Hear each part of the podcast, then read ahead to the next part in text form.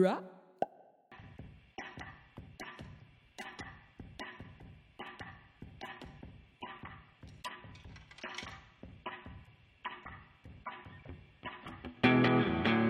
Hello, everybody. You have found Storyfort Presents Voices of Treefort Music Fest. My name is Christian Winn, and let me tell you a little bit about this weekly podcast that dives into the stories behind Boise's Festival of Discovery, Treefort Music Fest, which brings in hundreds of artists from all over the globe every March. And we're going to be here to tell you about all things Treefort. And today we're going to talk to who, Allison? We're getting kind of literary and talking about the intersection of um, uh, writing and science. Um, so we have Molly Nota, fr- who's a co-coordinator of Treasure Valley Reads, and Mark Nagel from the Treasure Valley Beekeepers Club, and they were both so amazing to talk to. Oh my gosh, we could, like you said, talk to them for hours on end. Yes. We didn't even touch, you know, much more than the surface about the book, The Honey Bus, which is an awesome memoir by Meredith May, um, who's going to be at Story Fort 2020 um, here at the end of March. And we're really, really happy to partner with Treasure Valley Reads, with Storyfort and Treefort. And uh, here's our podcast. Listen away.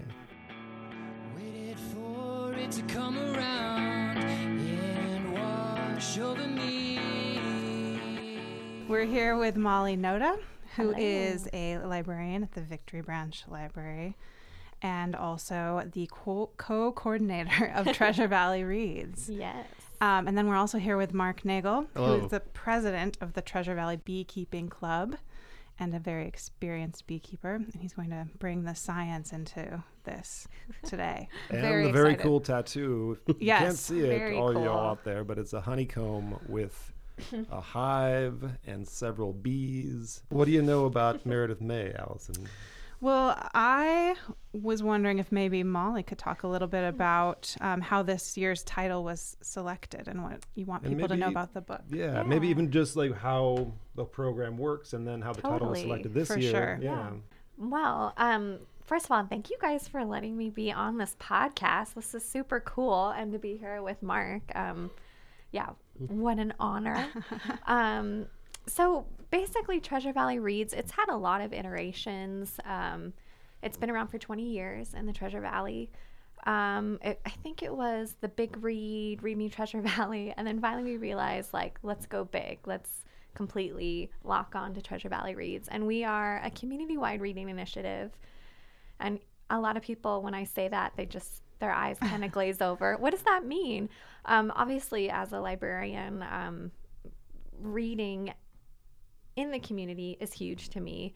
But when we can come together um, to talk about themes in one book, it's it's pretty special. Um, so this year, we we've we've chosen lots of different titles over the year. We don't like to get pigeonholed in any one sort of genre or subject. Um, Colson Whitehead came um, the year before last. Of course, we had Tommy Orange um, the year before.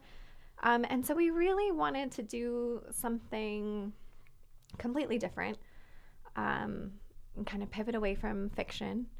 Uh, and we, this book, I, I order memoirs and biographies for our system. And this book just sort of um, kind of stopped me in my tracks. The cover and the the title, and I just there was something about it. I just like locked into it, um, and I brought it to my director, Mary DeWalt, and I said, "What do you do? You think people would like this if we picked it?" And she was like, "Let's give it a go. Let's see what happens." um, and obviously, we're partners with Storyfort. It's um, our second year doing it's our second so year, absolutely. Yeah, We're it's super stoked to have you as partners. very exciting. Um, and so the movement behind the book has taken on a life of its own. I think people are really excited about uh, popular science and bees. but there's so much more going on in the book, uh, Yeah. being that it is a memoir. Um, there's some humanities things based on, you know, grief and womanhood and mental health struggles. Um, and Meredith is just an incredible person. Tell us about the book. I mean, Yeah. what it, I mean, it's a memoir, It but it a also has a lot of science in it, and also has just I don't know a lot of Yeah. struggles, you know, with her own personal story and how you can read the subtitle there. Well, the subtitle reads A Memoir of Loss, Courage, and a Girl Saved by Bees. But the bees are kind of. Um, I was talking with Meredith on the phone a few days ago, and she was like, they're kind of the stage decoration of the book, which I thought was really interesting. Um, So it is. She did this this book, and she'll go through the process uh, during the keynote, which we'll talk about that later when that is. She goes through. She rewrote this book many many times. Um, but don't quote me. Ask Meredith. No. Yeah. but um, it, she said at first it was more um, a monster mom sort of memoir, Oh, and it About just wasn't mother, about her own mother. Who was pretty. yeah. She had a lot of depression issues instead of a lot of abuse issues in her life. so, yeah. Exactly, exactly. So she was like, you know, there's something else going on here, especially particularly with my grandpa, who is, I believe, was a three generation beekeeper um, in Big Sur, California. So Meredith um, leaves kind of a turbulent situation with her father, and they all relocate to California. And um, Sans father. Father is not invited to father California. Father is not invited. um, so they get taken in by um, Meredith's parents, and um, she comes across this old army bus um, that is broken down. Um, and it's a really beautiful passage in the book where she, it's just sort of this like haven for her. Um, and that is actually where all the magic happens. That's where her grandfather had his hives, um, all of his tools. Uh, it's really, really fascinating. Yeah. Yeah, and he would be somebody um, that would go. People would call him up, like, Mm-hmm. "We've got a bee problem. We need to get this hive out of here, right?" And he, then he would. He knew how to sort of. Uh-huh. you know, Well, I think sort of, Mark knows more about that than corral the bees and then bring the Yeah. Mm-hmm. hive or restart the hive like back in this bus. So Exactly. Mark, maybe tell us Yeah. how that. Have you ever done something like that? Yes, um, actually, as part of the Treasure Valley Beekeepers Club, we offer a free service to the community whenever if you have a swarm of bees that shows up. Um, and to rewind one step, um, the way bees reproduce is they swarm, and it's very unlike humans in any way, where you have one queen for all the bees in the hive. In order to reproduce that original queen, the hive will start a brand new queen, leave that queen and half the bees behind, and the original queen leaves looking for a place to live. Um, that's considered what a swarm is. And when swarm season comes in the spring, very intimidating for people. All of a sudden, you get thousands of bees showing up in your front yard in a cluster. Um, Treasure Valley Beekeepers Club offers a free service to come out and, um, you know, humanely harvest those bees from wherever they end up on a tree or a branch or a car mirror. And um, A car mirror. Is that a thing Yeah, that they yeah. like they're They'll- they'll- attracted to? No, they'll just find somewhere to rest while Okay. you know they fly a short distance, find some place to rest, and she sends out bees to f- locate a place to live, Mm-hmm. and they'll eventually go to move, move, move into that area. So Well, I'm um, curious, like, where do they like to live most? I mean, I, you see a, a hive like in a tree, or So- of they build their own out of. I mean, I guess I'm used to wasps more Yeah, than, yeah, a than, lot of than bees. Like, it's I uh, hate those wasps. Oh, me too. Yeah, it's uh, um, you know, there, there's there's great studies that have been done on the swarming process and what the selection process is, and um, I, I've done pretty successfully swarm trapping trapping here in the foothills and around town, and what they say is you, it, the, the your trap needs to be higher than a teenager can reach. And so that, that, that- that, you know about six to seven feet off the ground is what they prefer their hive entrance to be at, and probably about an inch and a half around with enough space, it's probably about 1.5 cubic feet to three feet cubic feet, and that's what they'll originally look for is an area that. So a lot of sides of your house between siding, um, you know, if you have holes and you know people have bees that'll move in and establish a hive, or you know knots in trees and, that are hollowed out and dying and stuff like that. And how many generally are in a swarm? I'm. Is it? It seems like hundreds, thousands, possibly. You know, I don't know. You know, but three, three to five thousand. I three would to say, 5,000. Wow. bees and one queen. and one queen. Yeah. But how do they appoint the new queen? That's a good. So that's I- a- that's something I want to know. I that, that, there's that's where all the science starts coming in, right? And there's a um, they they select um, eggs in the first three days that the egg is laid in the hive, and they change the diet of what they feed to that egg, and that will cause that um, that that egg to grow into a queen instead of a normal female honeybee. And so actually what they do is they starve it of protein and, and, and feed it a diet more of royal jelly, which is produced from every single queen bee. And that's what, um, you know, develops the queen. And they'll, they'll generally do two to three to four, five, six of them at the same time. And then it becomes, you know, your Hunger Games situation where the first one, Mm-hmm. first one's born, will take out the rest of them. And then, Oh, really? yep, and then it'll go from there. The, you know, it goes on mating flights and that's where all the fun science really begins. I'm curious how you got into beekeeping. Well, that's a real. so uh, my background, uh, I went to college uh, and got a degree in physics. Oh, wow. And my senior year, I was at the National Science Foundation in Georgia, uh, doing a presentation, and one of the breakout sessions was the physics of bumblebee flight oh, wow. and why it really shouldn't be possible for a bumblebee to fly. So that that's really what I, you know, the, at- at Treasure Island Beekeepers Club, I talk all the time how I really love bumblebees. Bumblebees are, you know, Sierra Laverty up at the botanical gardens and stuff. She's, you know, we always have texts back and forth about bumblebees, and you know that's that's really, but you know, you don't manage bumblebees like you do um, honeybees. And so that's where the interest started was with the bumblebee, and then as I start to dive more and more into it. I mean, you just it just one layer after layer after layer. And yeah, then maybe you could differentiate between a bumblebee and a honeybee because I really, you know, I'm a I'm a bee layperson for sure. I'm learning more from this book. so honeybees, um, honeybees, you know, really rewinding and starting aren't native to the United States. A lot of people do not know that. Um, so they actually came over in the 1600s with the Pilgrims from Europe, and are. Um, if you talk to a lot of entomology, or if you just look at entomology groups in general, um, I mean, it's an invasive species. They, It really pushes native bees out. They're very, you know, once they find a nectar source, they're very dedicated to that. And as honeybees started moving across the United States, it took about 250 years to get to the West Coast. And then there's a lot of, um, you know, different stories, you know, unconfirmed about how they got all the way to the West Coast. Like there was settlers that went around the Horn of South America and brought them up on boats um, down. To Did through, they bring them on purpose, or were they like stowaways? Or these like They know- did because honey was quite the commodity along with beeswax, right? And then pollination, and then you know they found out about this great tree called the almond tree that grew, and what honeybee is the major pollinator of almonds. So, Yeah. so honeybees are very social. Um, they will produce honey. They're hoarders. Um, they they'll they'll grow in size.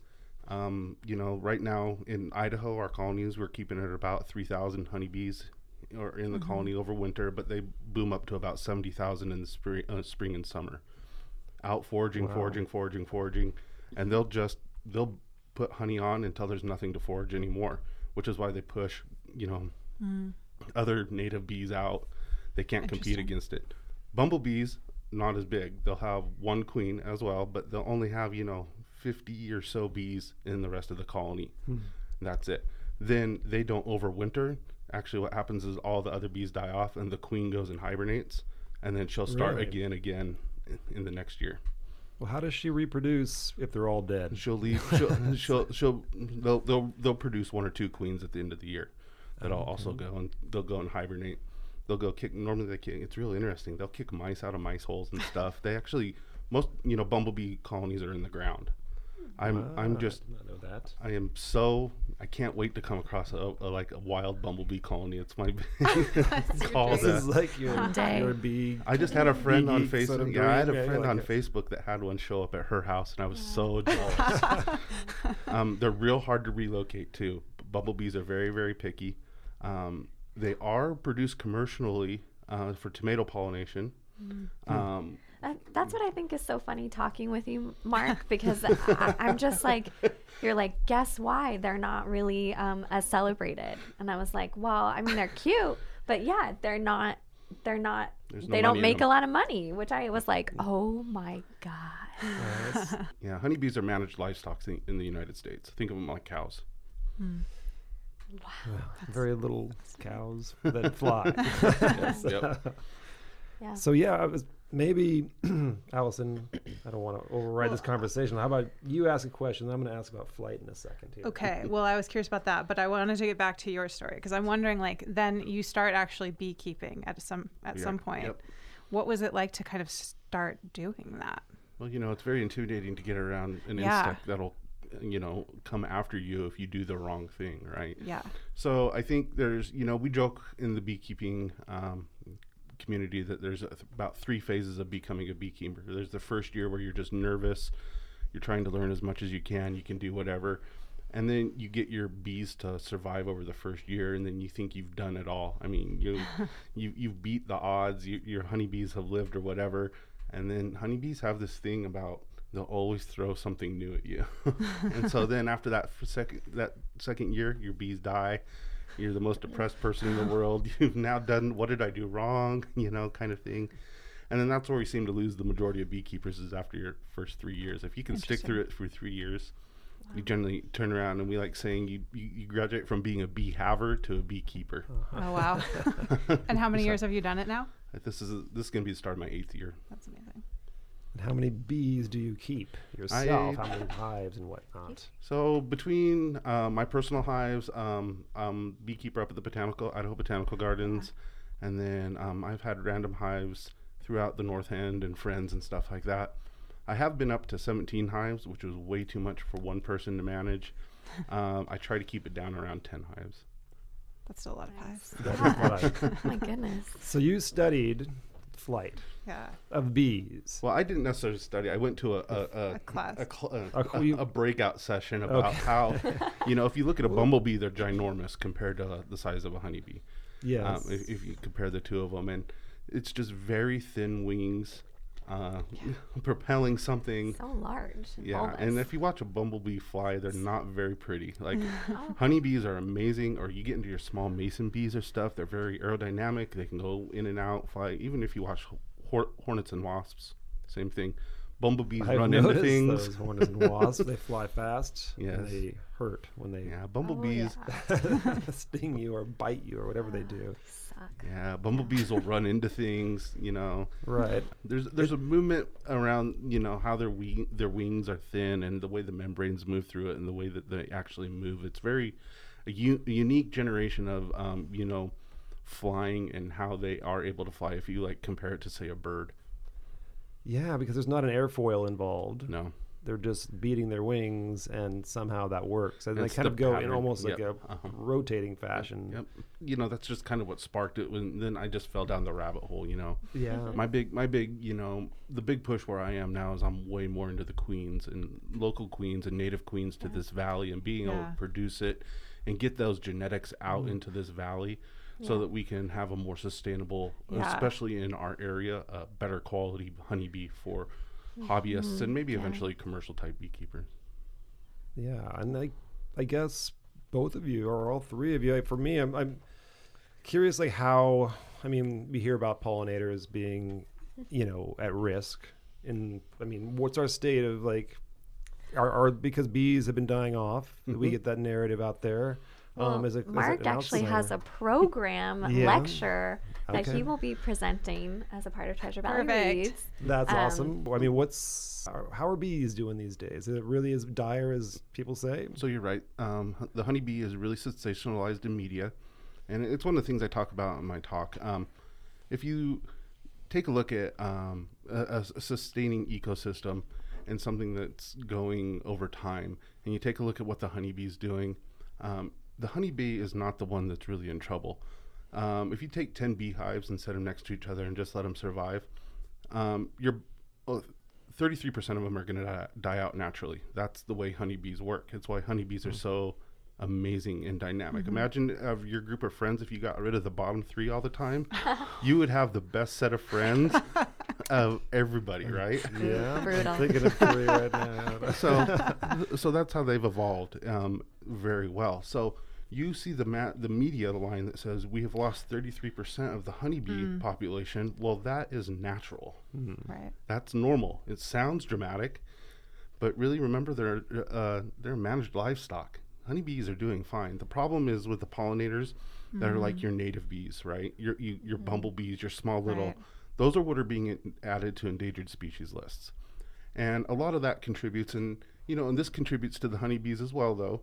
Um, is you know the United States is very much a monocrop culture, where Um, if you look across it, I mean, there was something like 92 million acres of um, corn last year, 91 million acres of soy. You look at about 50 million acres of wheat.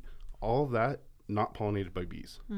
So, what goes into that agriculture is pesticides, drifting of applications across to where wildflowers were, wild wildflowers being taken away from these natural foraging, not for just honeybees that have, you know, evasively been here, but have now pushed those native bees into them, now taken away for, you know, ethanol production, feed stock, you know, livestock feed production, stuff like that, which is, you know, all subsidized mm-hmm. as you know, Right. honey and beeswax and stuff has not since the war, you know, because that was the last time there was a subsidy for those. So you start hmm. seeing, you know, you start following money trails and you can see where things go and how it affects bees and pollinators and agriculture and all aspects. How many species of bees are there in Idaho? I think it's around, I think it's 2000. Wow. 2000 Yeah. and only one like So- species produces Yep. honey. Apis mellifera. Yep. Wow. Man. So, but they're all pollinators. Yep. They're all pollinators, all very important to the ecosystem. All, you know, honeybees, like I said, you know, I touched on honeybees don't pollinate um, tomatoes. That's bumblebees. You know, they Oh, okay. Yeah, they, they actually, you know, pollinate it by going up and like vibrating at a specific frequency, which makes the pollen. It- it's, it's That am- is crazy. Amazing. wa- look it up on YouTube. It's amazing. You'll just see it, it burst. Wow. Um, and are there other species of like insects that pollinate at all, or is it only bees? Yep. Well, no wasps. Wasps do. Wasps, Boo. butterflies. What, how do you feel when they badmouth wasps? so, Well, you know, this is the thing. So, wasps wasps can be detrimental to beehives, but of course. um, if if you manage your beehives and have strong beehives, you're not going to have a wasp problem. And so, wasps are there for a reason. They're the cleanup. They're the garbage men of the insect world, right? They're cleaning up things. So they pollinate things. They, I, you know, Okay, I, I, I, I love my six six legged flying friends. Um, they get a pretty bad rap. So. But well, maybe Molly will Yeah. shift back into the Treasure Valley Reads program and like the the book itself. So you said it it caught your attention Well, right away. Actually, the Why? way the way it actually worked is that um, we actually came across sort of another title um, that we wanted to feature along with the Honey Bus, um, and we wanted to kind of eventually. They're almost like companion titles for this the Treasure Valley Reads program, and that title that really got us excited was Buzz by Thor Hanson. Um, and he who will is a scientist, and a Scientist, writer, obviously, mhm, and who's yeah. I know into speaking with the Idaho Botanical Gardens folks, they had a moment when you mentioned his name. Yeah, they were yeah. like, he's, of, he's definitely a star in uh, the science world. Um, has been featured on NPR, like all the major. Um, he's made the rounds with lots of with, with his books. Um, and he's actually coming here to Boise, uh, February nineteenth, uh, in partnership from a grant with the Idaho STEM Action Center, and then the Nature Conservancy in Idaho, and of course Treasure Valley Reads and Ada Community Library. Um, he will be coming to BSU to speak, and we are so cool. excited.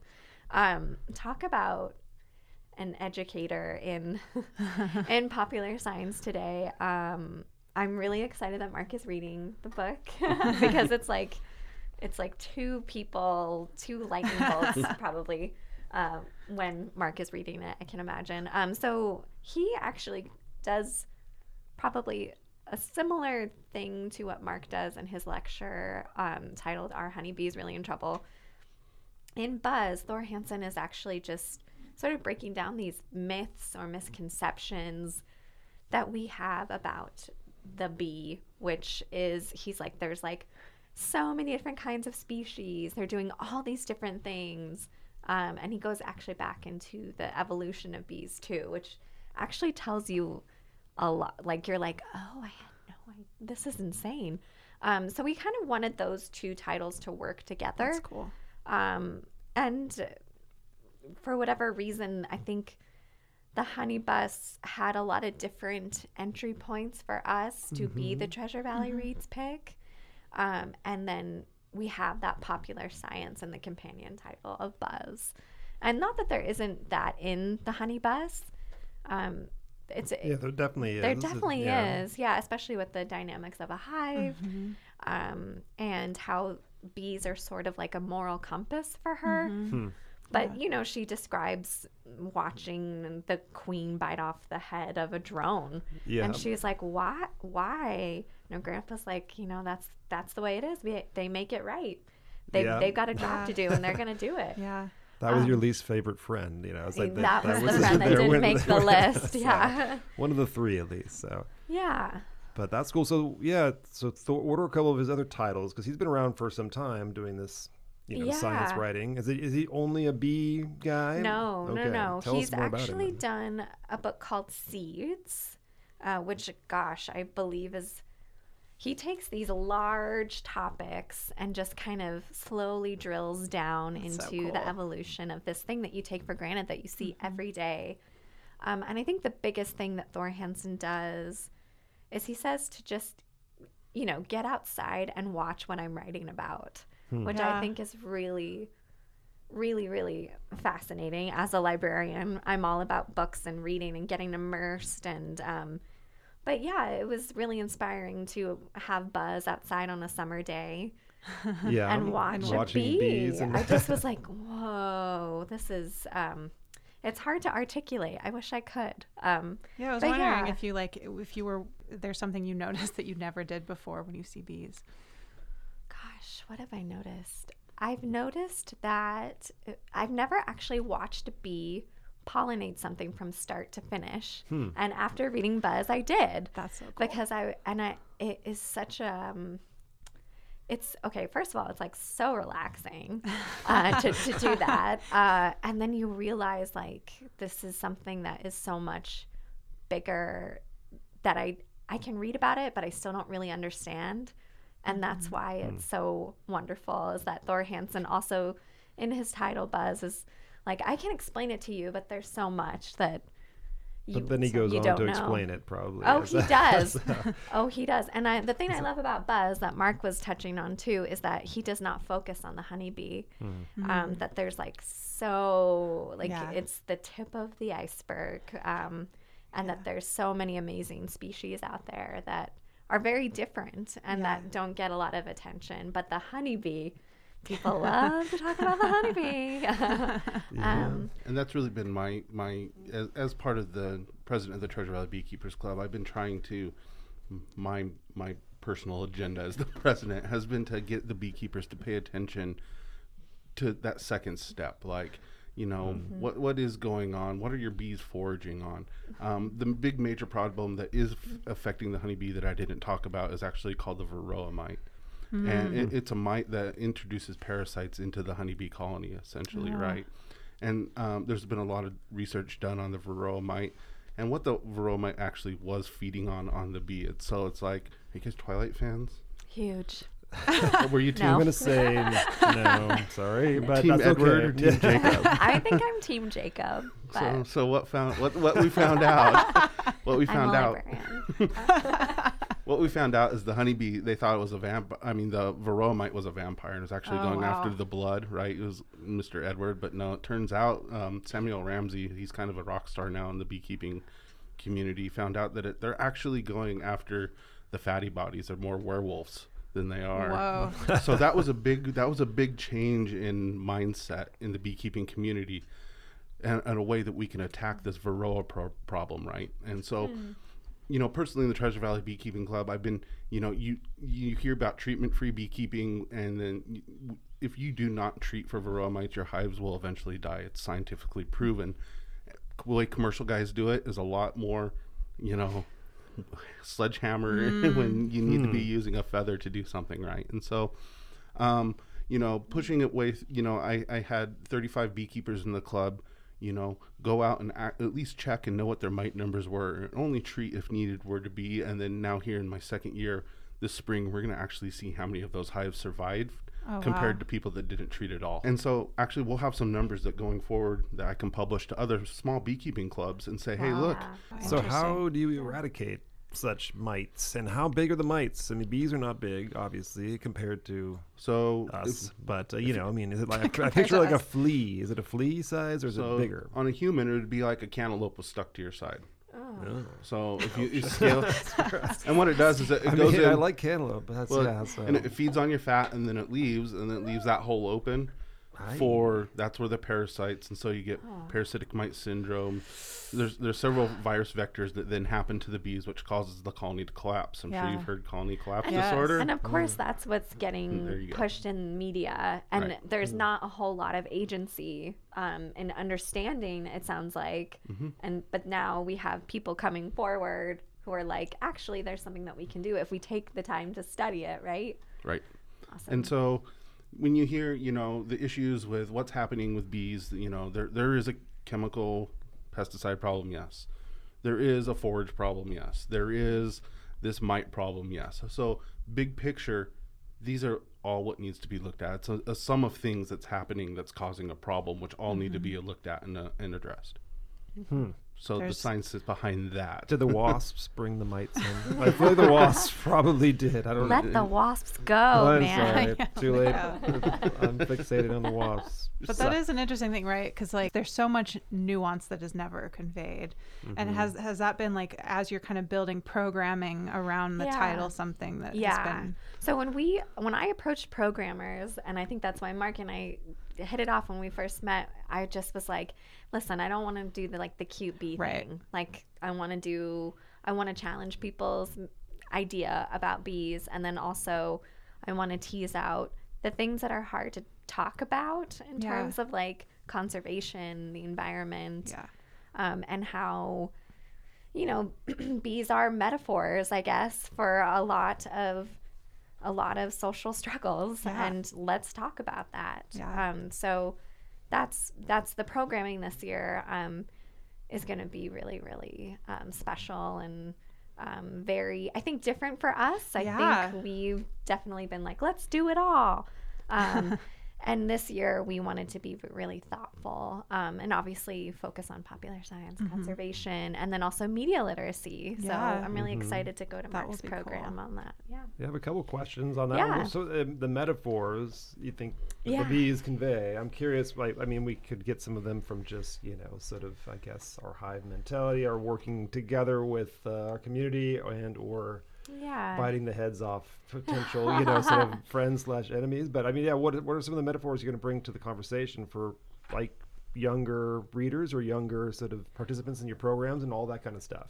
Well, I think um, that there are a lot of kids, um, and especially Meredith touches on this too, because um, obviously she was raised by her grandparents. Yeah. Idaho is the number one state in the country where grandparents are um, legal guardians of their grandchildren. Um, so again, we'll be doing programming on that. But in terms of the honey bus, um, she really wanted to focus on the fact that she learned how to really just meditate in a hive when her world was turbulent, um, when it was turned upside down, when her mother wouldn't get out of bed for weeks and weeks and weeks. And I also think um, for for Merit, when you're a kid and you have trauma and you live in a really scary situation, um, there comes a moment I think where you the pathways in your brain for learning that can be shut off if you are in a cycle of abuse. Um, so I believe that her interaction with beekeeping and the hive really um, really made her feel worth it, you know, to work through that. And I think that's sort of what we are going to be talking about in some of our programming as well. Cool. Um, we're hoping to get the Women and Children's Alliance involved um, to talk about to talk about those hard issues. Um, because again, as Meredith said, bees are important. Are they the whole book? No, Right. but they definitely inform the stage of her mm-hmm. story.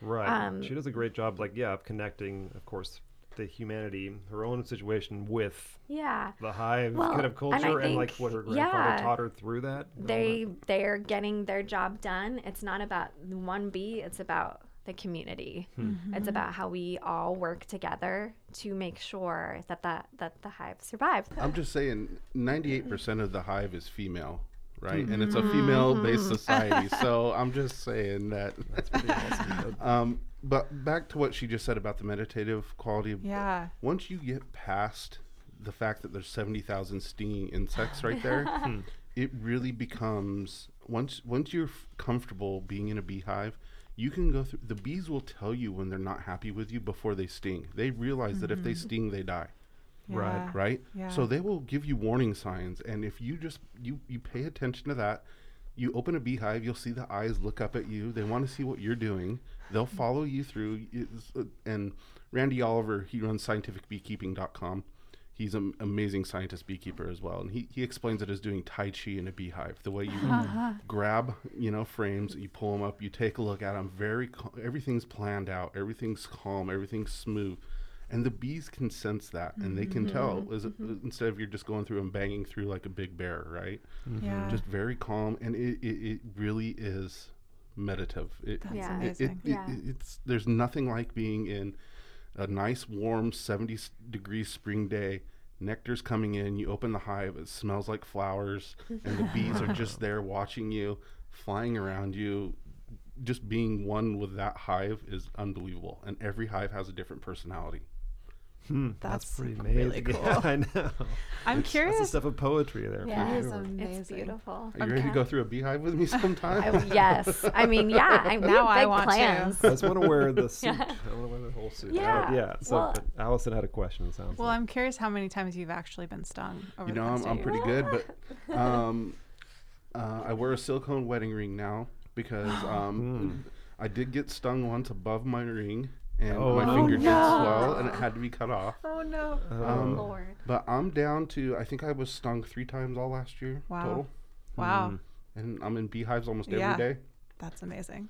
so Yeah. it, it just you know it's my first year i bet you i was stung 3000 times Wow. i mean it, it's just like i said getting comfortable and once you're comfortable Yeah. the, I, the bees really do sense it and I imagine, yeah, they would feel your energy just Mhm. like you could feel theirs, like you said. Um, Molly, you have the book in front of you. I Were You are prepared to read us a passage. I was. Or you are, I guess. Or, I yes. I am. I think there is an amazing passage in here about her first time in the hive and actually getting actually getting stung. Yeah. Oh. So, I'm going to read and this is early on in the book, first chapter. yeah, very very first few pages of the book and I think these were the first few um pages that I was like, I'm in. Let's do this. Okay, I'm just going to start. So this is page 13 from the honey bus. When the bee buried its stinger in my skin, the burn raced in a line from my scalp to my molars, making me clench my jaw. I frantically searched my hair again and stifled a scream as I discovered another bee swimming in my hair, then another, my alarm radiating out wider and wider from behind my rib cage as I felt more fuzzy lumps that I, more than I could count. A small squadron of honeybees struggling with a terror equal to my own, which I love that part. Yeah, because they're hmm. just as freaked out as you. Then I smelled bananas, the scent bees emit to call for backup, and I knew that I was under attack. I felt another searing prick at my hairline, followed by a sharp pierce behind my ear, and collapsed to my knees. I was fainting, or maybe I was praying. I thought that I might be dying. Within seconds, Grandpa had my head in his hands. Now try not to move, he said. We've got about five more in here. I'll get them all out, but you might get stung again. Another bee stabbed me. Each sting magnified the pain until it felt like my scalp was on fire. But I grabbed the truck tire and hung on. How many more? I whispered. Just one, he said.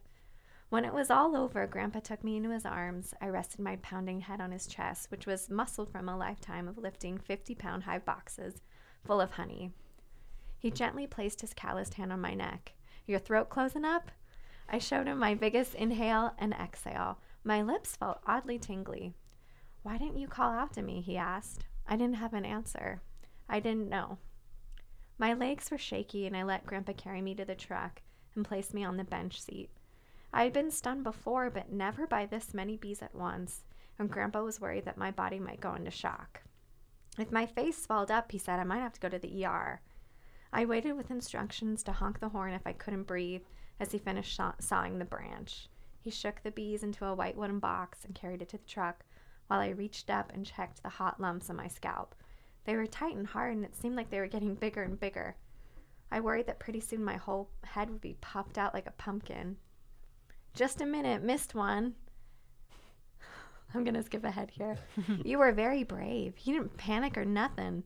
My heart cartwheeled in my chest, proud of myself for letting the bee sting me without screaming like a girl. um, I feel like there's a part in here that I really, really like, though, that he. Um, let me see here. The bees at the tennis ranch attacked me because their queen had fled the hive. She was vulnerable, and they were trying to protect her. Crazy with worry, they lashed out at the nearest thing they could find me. Maybe that's why I hadn't screamed, because I understood. Bees act like people sometimes. They have feelings and get scared about things. You can see this is true if you hold very still and watch the way they move. Notice if they flow together softly like water, or if they run over the honeycomb, shaking like they're all itchy. Bees need the warmth of family. Alone, a single bee isn't likely to make it through the night. If their queen dies, worker bees will run frantically throughout the hive, searching for her. The colony dwindles, and the bees become dispirited and depressed, sluggishly wandering the hive instead of collecting nectar, killing time before it kills them. I knew that gnawing need for a family. One day I had one, and then it was gone overnight. Hmm, That's a great passage. Yeah. So good. Oh, really man. good stuff. Yeah. yeah. Yeah. And I love how um you know, grandpa's like, Yeah, you got stung. That, Yeah, that's was- it. I gotta Yeah. finish my job and let's go. Yeah. Yeah, yeah. It seems like it's it's this wonderful subculture that we're learning about. I'm learning about for sure. Yeah. Um, it seems like a very tight knit community, as well as just kind of. Well, you I mean, fanatical may be a little too strong of a word, but there being people who are into it. You have a tattoo with like a honeycomb and bees and all that. I mean, you're into it for Clear- sure. clearly so. I got a thing for needles, right? right. Well, that's true. I didn't think so of that. funny. Yeah, so- Yeah. yeah. um, But yeah, tell I mean just maybe describe. This is the Boise area, but it probably is around the world. There are these communities Mm-hmm. that come together through beekeeping. Um, so I mean, what's it like when you go to a, I don't know, to, to, a, to a meeting and you're like talking Well- bees? I mean, we talk about mites. We talk about what yeah, else? Um, well, generally, you know, the programming I try to go towards in the Treasure Valley Beekeepers Club is, I mean, we have a, you know, a, a, I think we have a little more than 300 and some odd members in the club. wondering about that, And yeah. it's, it, it's like I said, there's that three-year turn turnover, Yeah. and with, there's a popularity behind it where people want to get into it. So every program, every every club meeting, we have something for new beekeepers, and we're this is right now is your time to start beekeeping. If you want to start beekeeping, come to our meetings. this time of year. Yep, this time of so year. we're in January. January. Right? This, this is the time that it's going to This start. is the time you want to start building your bee boxes. You want to Hmm. start preparing. You want to have a plan of where you're going to obtain bees from to start, Mm-hmm. and then um, go from there. Um, the meetings, I mean, they're generally the the Venn, there's a Venn diagram out there that shows farmers, crazy people, and in the middle is beekeepers, right? So that that's what you're dealing with is people that don't mind a little bit of pain to get through for something pretty sweet at the end, right? You know, if you if you want to find a good weatherman, you find a beekeeper, right? 'Cause You, you always you're always gonna know what's gonna happen in the next couple days. Um, just kind of from what you read about, you know, how the queen dies or something like that. What you do in a beehive today isn't going to have any effect tomorrow, but it's going to have an effect three months from now. So as a hmm. beekeeper, you're Oh, wow. always thinking three months in advance. So that's why I'm saying Fascinating. right now it's not a hobby for everyone. It has to be someone that doesn't want instant gratification. Hmm. Because right now you're planning for three months from now when you get your first bees. So you need a home, you need a mm-hmm. plan, you need your equipment, and then right now, if for my hives that are alive, I'm going out and visiting them in January and looking at them and saying, "Do you have enough food to make it the next three months?" We've been extremely warm, so that mm, means the bees have been active. Yeah. So we're keeping an eye right now on the weather, and I'm going out and visiting my bees and making sure they have enough honey stored Yeah. to make it for the next three months. Because so do they they feed on the honey? Yes, Okay. through the winter. Yeah. And if they run out of honey, I mean, you can make fondant like that you put on, you know, cakes. Uh huh. Or if you're lazy like me, you just dump a bag of sugar on top of the hive and seal it, and they'll just, Oh. they'll feed off of that. Wow. That's fascinating. And then we'll let's talk about honey for a second and talk about Oh yeah. well, so you know, I love different when Mark talks of about honey, honey. It's like so cool. and there are lots of different varieties, and it's also like a kind of a boutique, a little. I mean, farmers markets and whatnot. You've got it for sale out there. People can make a living if you have a big enough, I suppose, like bee population to draw from, but Mm-hmm. it's not cheap. Like good artisan honey, if you will call that, I mean, is Exactly. pretty. Yeah, I don't know. It's it's it's uh, in demand. I've um, had conversations with beekeepers about this, and okay, so you look at your, you go and you go to Albertsons, and you look at just your bear of I've honey. started doing this, by the way, Mark. After I met you, but continue. The, the bear, yeah, I you have look one at of your those. bear, and if you grab it and you hold it up to Yeah. the light, it's three dollars and fifty cents, and you hold it up to the light in the store, and you can look right through it. It's clear as glass. Then go down to the co-op or go down to your farmer's market. That someone that's selling what they call raw honey, um, that's either been strained or filtered. Uh, strained is what you're looking for, but if you hold that up, you'll actually see the flecks of pollen that are still in there. The reason commercial honey is filtered, it's heated and filtered. One because it, it's then pasteurized, gets rid of you know some things, but that you know gets rid of some of the beneficial properties of honey. It flows through tubes easier when it's warm, but they filter it to remove the pollen, so you can't tell what the true source of the honey is. Um, if you start googling, you know, imported honey from China, you'll see that honey is mixed, and you know, to to expand it longer, Sure. right? And hmm. so when it's filtered through, you can't get the true location of where honey is. When I sell my honey, I market it as ultra local honey because I actually keep track of what hive that honey came from, how old that queen is. I can give you the exact location coordinates That's of that beehive. Yeah, Where that's fast. you yeah, know and that is fascinating for important to some people. You know, it mm-hmm. it does Yeah. help with allergies. It helps build up mm-hmm. Yeah. immune system. It Hmm. does that kind of thing. So yeah. Yeah. Speaking of honey, we have not yet talked about Yeah. the mead and read event that mm-hmm. we're doing because mead is made with honey. M- I don't, I've never made mead. we Allison, have will be having mead? a program on mead making with Weather Weather Rock Meadery. So check it out. Anyone can Weather learn. Rock Yeah. mead, Yeah, meadery. meadery. Yes, the Yeah. meadery. And so, yeah. and with Storyfort and Treasure Valley Reads and like Mm-hmm. announcing, officially announcing the book. Yeah. Um, for this year's Treasure Valley Reads programming, Mm-hmm. um, we have this event called Mead and Read. We'll have books and we'll also have mead. I'm curious, have Well, you made mead? I have. Or well, Hold on. has something. We're going to So- put some logistics in Yeah. here. So if you're that's true. if Yeah. you're listening the week that this comes out and you're in the Boise area, area the mead and read is coming up this Friday, That's the true. 31st That's Thank you, right. Allison. at 6 p.m. 6 at p.m.. Ming, Ming Studios. Studios. Ming mm-hmm. Studios, which is at 6th and Front Street. Yes. Yeah. So 420. we hope to see Street. you there. Yeah. And now we can talk about And it's the free and open, It's- and you have to show your ID to get some open. mead and other snacks. and, um, Luminaries will be there on hand. Uh, luminaries. luminaries. Luminaries. Mark's luminary, right? Yes. Local Yeah. luminary, We Mark. can talk more to uh, with yeah. With My Mark. wife, It's going to be great. Please come. my wife calls me a bee celebrity. There are a lot That's of like puns fantastic. we can like. There's the a- bees are like, endless. If you have any ideas, send us a bee mail, oh no, and we can. yikes! I know we're getting we're going going deep I here. can go Oh, all no. day I with know. the bees. I mean, we maybe won't get into the deep dive on mead making since we're Right. getting close to the end of our time, right, Allison? Yeah, we're getting close. We although although you of were talking about time, meat earlier and it was interesting. I, I have I have made mead before. Um, all, all what mead is is it's using the sugars in the honey for the fermentation process, right? What's unique um, about honey is the sugar quality varies ba- based on what the bees foraged on. So the actual nectar brought into the hive. So, for example, rabbit brush is very prominent in the fall in this valley. Um, it is very, it's a very thick nectar that sugars real fast. And so, when you have your, you know, especially in the United States, people don't like it when they have sugared honey. Your honey jar crystallizes or whatever. Pro tip here, by the way, if you ever get crystallized honey, go set it out in the sun for uh, when it's about 100 degrees for a day. It'll return it back to normal. The sun Perfect. se- resets everything. Got it. The Don't put sun it. resets everything. Don't put it love in the microwave. Oh.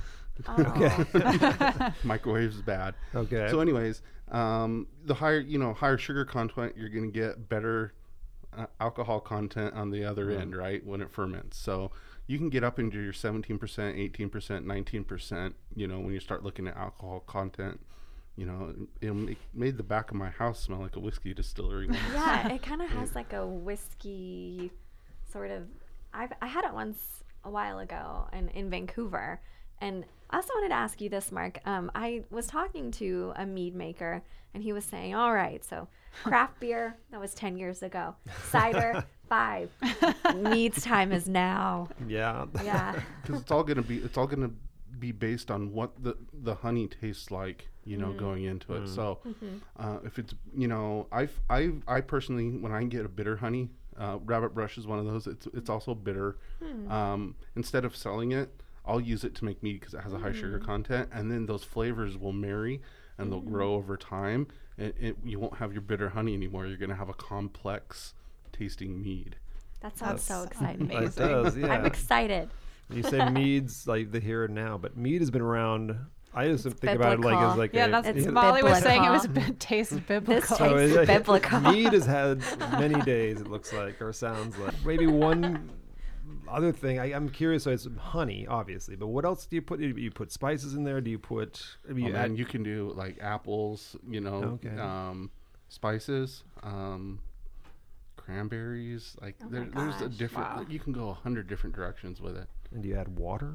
And Yep. then it sits in like the the the vat, I guess, if you will. Yeah, all I ever do, I just do like champagne yeast and Hmm. yeah, you add um, yeast to it. yeah, of yeah, course, yeah. champagne yeast, honey, and water, and l- set it Let aside go. and let it. You let it ferment for the first couple of weeks, 30, 60 days or whatever, and then Mm. you can, you know, set it aside and let it sit for two to three years, and your flavors are gonna marry.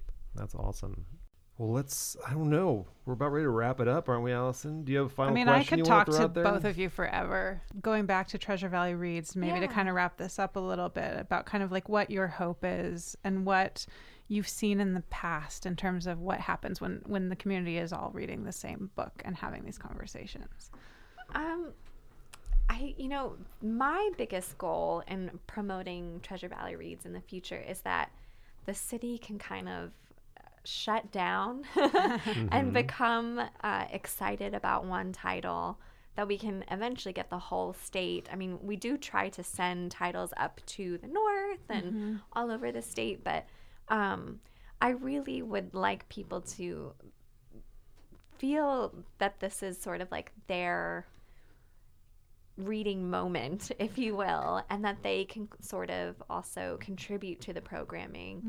I think um, in years past we've dealt in there. There was the title last year, um, and it people felt challenged by by that book, um, and that's sort of where I want to take um, this initiative is is not to completely like antagonize or challenge people, but to have people work through um, and maybe create their their idea of programming. Um, maybe it can be a little more collaborative. Um, but yeah, I think I think that I want to choose books in the future where it kind of is a topic and you turn it around and present it in a way that people never thought about.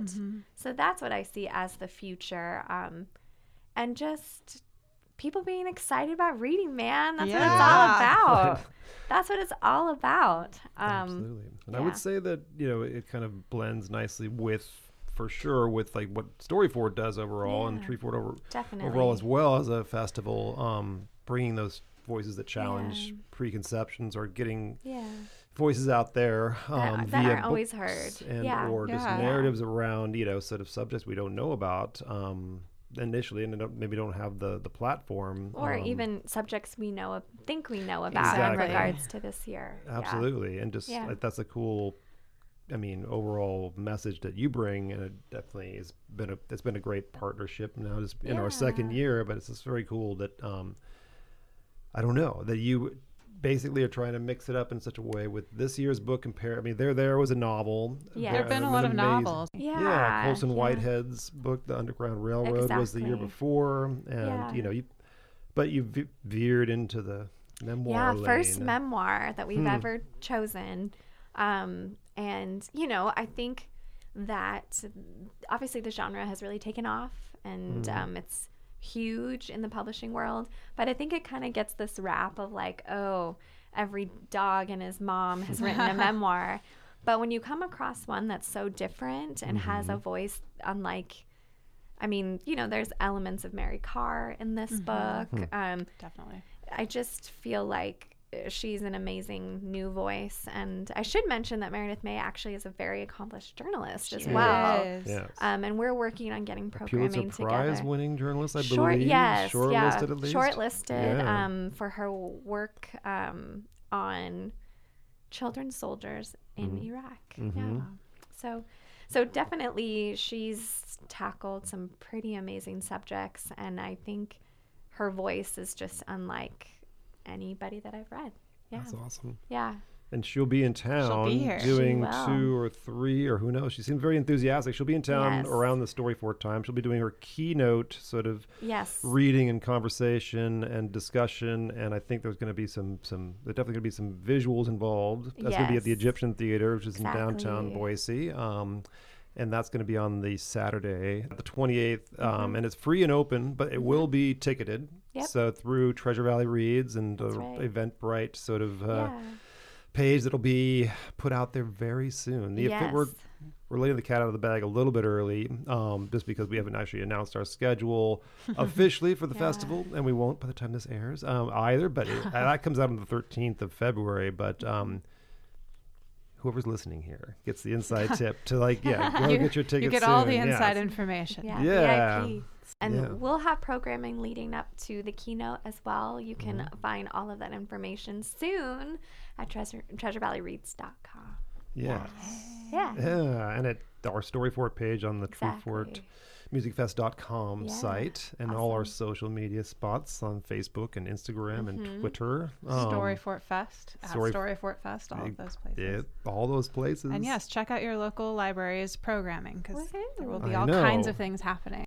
Any shout outs to your organization or the po- folks you work with? I mean, there's- I, Idaho Botanical Gardens does offer all sorts of stuff. You can look them up online as far as programming, um, education wise, and and just um, hands on stuff. But what about these beekeepers? Where, Yeah. where should we find their information? Uh, Treasure Valley Beekeepers uh, organization is idabees.org, I believe. And um, come check us out. We have meetings fourth Tuesday every month, Okay. 6.30 at the Eagles Lodge. Where is Um, that? It's up here on Overland, Okay. um, kind of by Outback and all that in that Right there, area. yeah. yeah. Bloomin' onions. Yeah, we yeah. um, I don't know, Allison Maier, Molly, mean, Mark. Thank you so Thank much. Thank you so much. Thank you. I Great. This was a truly lot could talk to you for like three more hours. Yeah, you can stay here and talk a little longer if you'd like. We could start a radio show. Just, Just four of beekeeping. Uh, yeah. well, we can talk to the EaseDrop, easedrop.com, Yeah. folks. That's where you can find this podcast along with several others on their podcast network. Um, and uh, Brett Battistane. Yes, like we, I learned how to pronounce his last name finally, but it, uh, yeah, so he helps us out a ton. Um, Koji Krill as well, and the whole EaseDrop team is fantastic. And um, yeah, I think that's probably going to do it for this Yes. episode of Storyfort Thanks, Presents Voices of Treefort Music Fest. And what do we do, what do we say at the end? We'll see you at the fest. We will see you at the fest. See you at the fest.